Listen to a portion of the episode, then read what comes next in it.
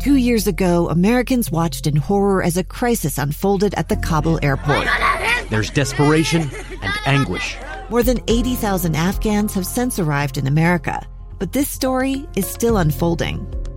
I'm Andrea Martin. In my new podcast, Stranger Becomes Neighbor, we'll find out what happens to these new arrivals in our communities. Who would help our newest neighbors? Follow us at kslpodcast.com, Apple Podcasts, or anywhere else you listen. Welcome back to Live Mic, episode 105. I am Lee Lonsberry. A little bit of history happened this morning. That phrase may sound after a while to become trite. That history is being made every day. Well, it is. You know, it's not every day that we find ourselves in the midst of a global pandemic. So every step along the way, even if it's a misstep, every step along the way is going to be a little bit of history. And there will be epidemiologists and historians and doctors and students and researchers who, years and years down the road, will look back on the decisions that we made today. And they will look back on events like the one that took place today as they evaluate and tell the story of the year the coronavirus showed up, the year that humanity and the coronavirus went to battle.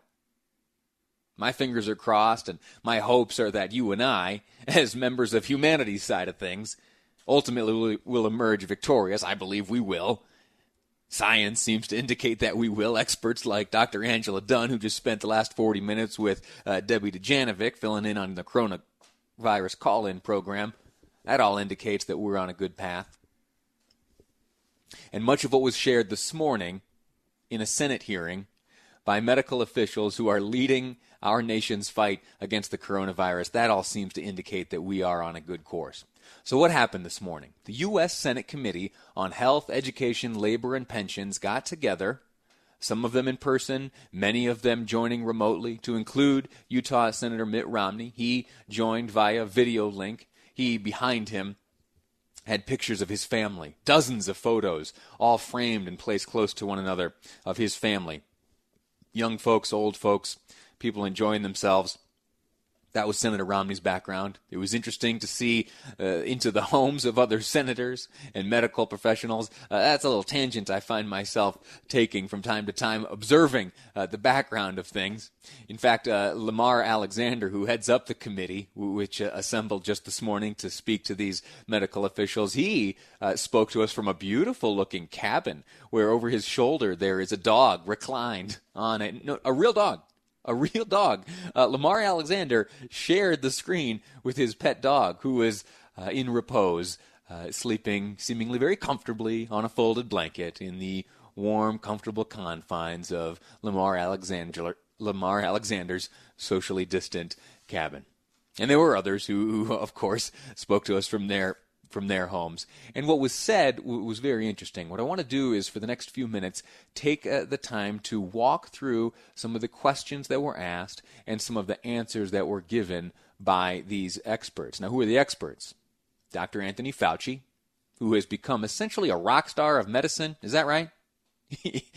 a rock star. There is a there's a bakery near where I grew up, uh, just outside of Rochester, New York, and this bakery they came up with cupcakes where somehow I guess in cupcake cupcake technology you're able to print images, photos, and they printed photos of Dr. Anthony Fauci on these cupcakes and cookies.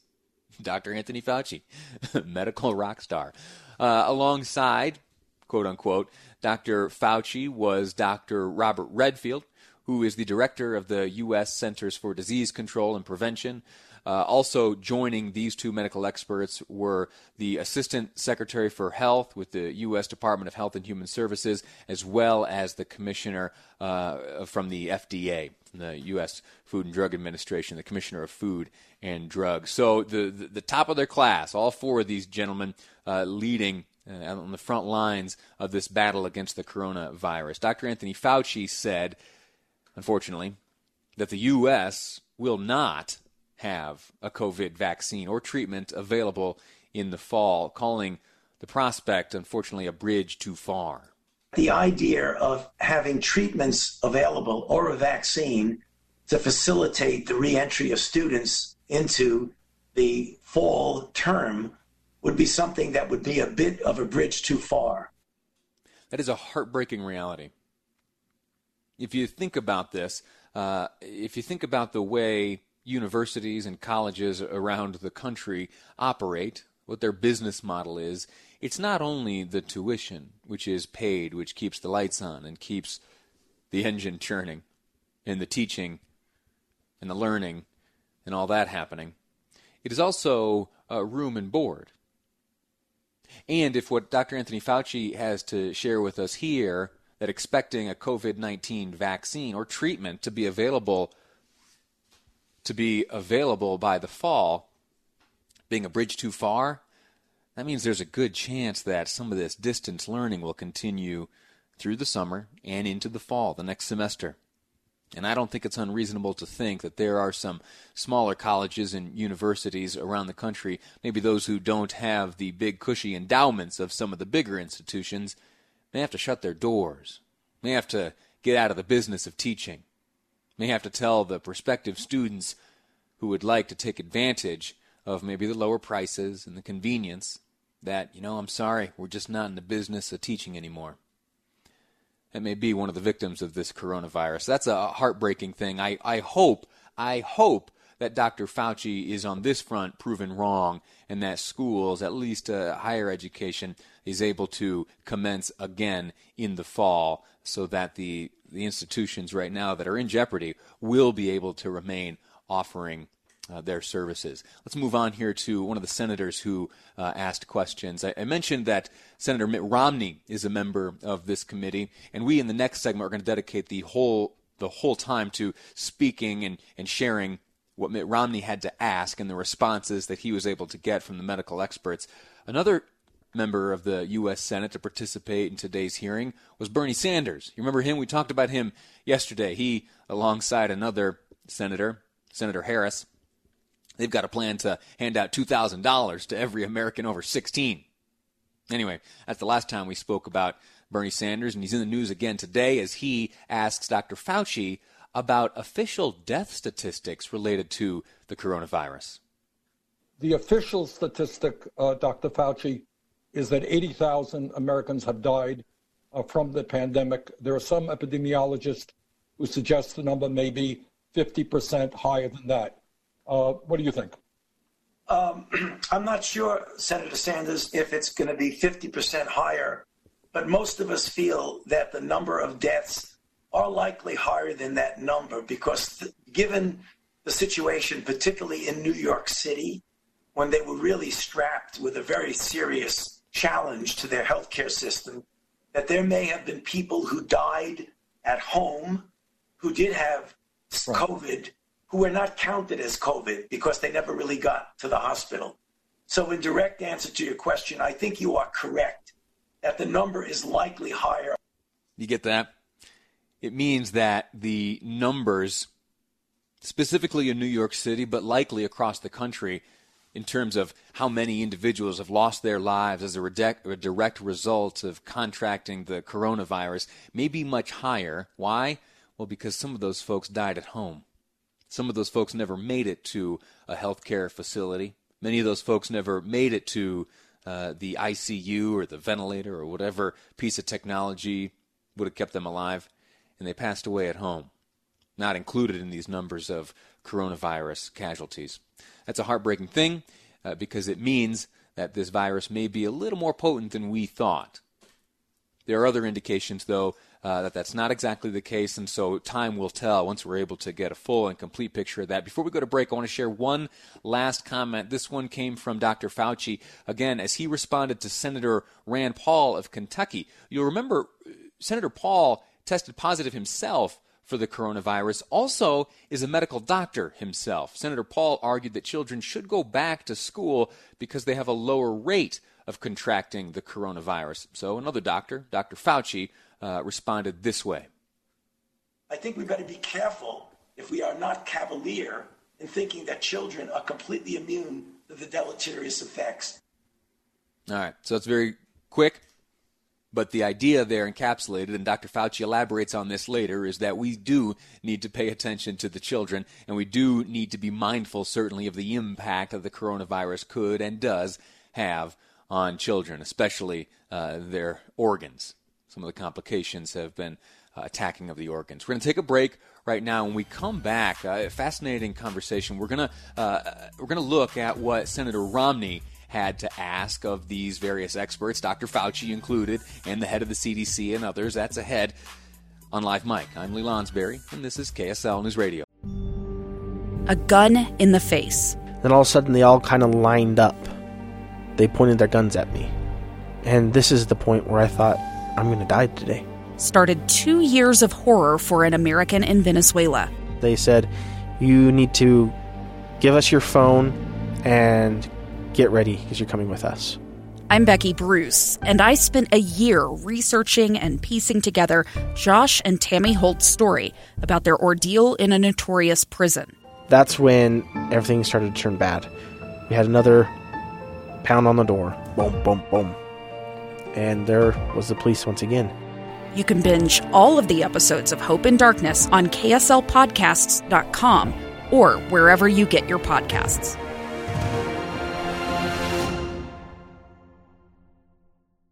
About 20 U.S. senators got together, quote unquote, got together. Many of them via video link, some of them gathering together in the Dirksen Senate office building in Washington, D.C., to conduct a committee hearing. The U.S. Senate Committee on Health, Education, Labor, and Pensions got together to ask questions of witnesses Dr. Anthony Fauci, CDC Director Robert Redfield, the Assistant Secretary for Health at the U.S. Department of Health and Human Services, as well as the FDA Commissioner. They all made themselves available to 20 some odd United States senators. Before the break, we talked about some of the questions asked of these medical experts, these medical leaders, those who are steering the fight against the coronavirus here in the United States. One name on that list of senators is a relatively new senator amongst the rest of them. A name that's not new to us here in Utah, uh, but Senator Mitt Romney was among those who had the occasion and the opportunity to speak to these medical leaders. And he took that opportunity this morning to ask exactly the questions uh, he was after and to get the information he was looking for, and also what you will hear in just a moment to make a statement comparing his view to that of President Trump when it comes to testing. I'll let you hear that when it comes up. Right now, though, I want to walk through some of these questions. His first question was directed at the Assistant Secretary for Health at the Department of Health and Human Services on a comment made uh, about the dur- during the president's press conference uh, just yesterday. So here, what I'll do for you is I'll play the question asked by Senator Romney and the response given to, given to him by the doctor who held up the Department of Health and Human Services. Here's Senator Romney. Folk, I understand that politicians are going to frame data in a way that's most positive politically. Uh, of course, I don't expect that from admirals. But yesterday, you celebrated that we had done more tests and more tests per capita even than South Korea. But you ignored the fact that they accomplished theirs at the beginning of the outbreak, while we treaded water during February and March. Uh, and, uh, and as a result, uh, by March 6th, the U.S. had completed just 2,000 tests, whereas South Korea had conducted more than 140,000 tests. So, partially as a result of that, they have 256 deaths, and we have almost 80,000 deaths. I, I, find our testing record nothing to celebrate whatsoever. Uh, the fact is, their test numbers are going down, down, down, down now because they don't have the kind of outbreak we have. Ours are going up, up, up as they have to. I think that's an important lesson for us as we think about the future. Uh, on, a, on a separate topic, uh, uh, my impression is that with regards to vaccines, the, the where I'm critical of what we've done on testing on vaccines, we've done a pretty darn good job of moving ahead pretty aggressively. And, and yet the president said the other day that President Obama is responsible for our lack of a vaccine. Uh, Dr. Fauci, um, is President Obama or, or by extension President Trump, did they do something that, that made the likelihood of creating a vaccine less likely? Are, are either President Trump or President Obama responsible for the fact that we don't have a vaccine now, or or in delaying it in some in some way? No, no, Senator, not a, not at all. Certainly, President Obama nor President Trump are responsible for our not having a vaccine. Uh, we moved, as you said, because I described it in my opening statement, rather rapidly, no one has ever gone from knowing what the virus was to a phase one trial as fast as we've done. So I don't think that's something that one should say anybody's responsible for doing anything wrong on that. I think that's right. Senator Romney continued his questioning, this time directing a question at Robert Redfield. You've seen him before. He has that distinctive white beard, uh, no mustache, just a beard. He heads up the Center for Disease Control and Prevention. And Senator Romney asked about a certain type of data. And in fact, this is a curiosity I have had myself about real time data. How is it that we have gone this long without the ability to have real time data and information. Here in the state of Utah, it appears that we have been able to uh, figure that out. And right now on the coronavirus.utah.gov website, we do in fact have real time data to include the number of hospitalizations at any given time. We have demographic information. We have all sorts of information that stands alongside the cumulative data the cumulative number of how many individuals, Utahns, have lost their lives as a result of the coronavirus, or how many have in total tested positive for the coronavirus. Senator Romney would like more information. He would like it at the national level, and he was able to ask the director of the CDC why we don't yet have it.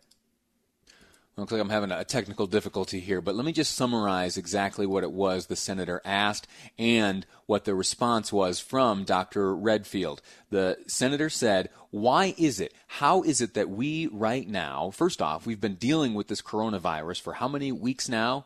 We have also been a rather technologically advanced nation for some many years. How is it possible that we today do not have a real time look at the data that would be so useful to us as we combat this coronavirus? Uh, I, uh, it, it, it's a fascinating question, and the response was, uh, surprisingly, if I'm honest, from uh, Dr. Redfield, he wrote back or he responded and said, you know, it, it's inexcusable.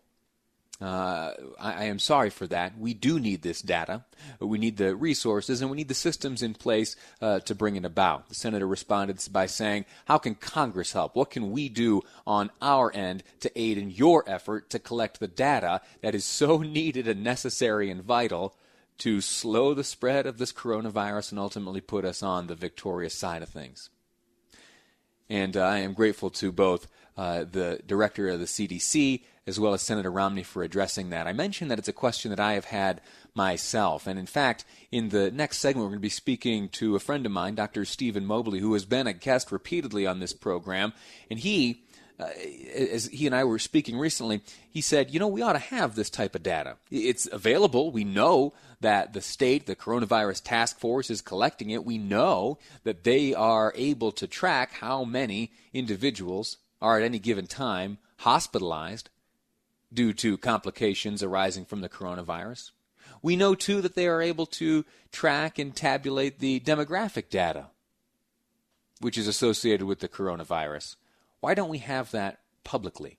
Why hasn't it been reported? Well, it was not long after that conversation, which was on the air here on this radio program, that the state, in fact, did start sharing that type of data much to the delight of uh, me and Dr. Mobley, who will be my guest next, to walk through what this newly released data here at the state level teaches us and how it better aids us to combat uh, the coronavirus as it does its best to spread through Utah, and we do our best to stop that. I'm going to take a break right now. When we come back, it's Dr. Stephen Mobley, my guest. We're going to talk about numbers. That's ahead on Live Mic.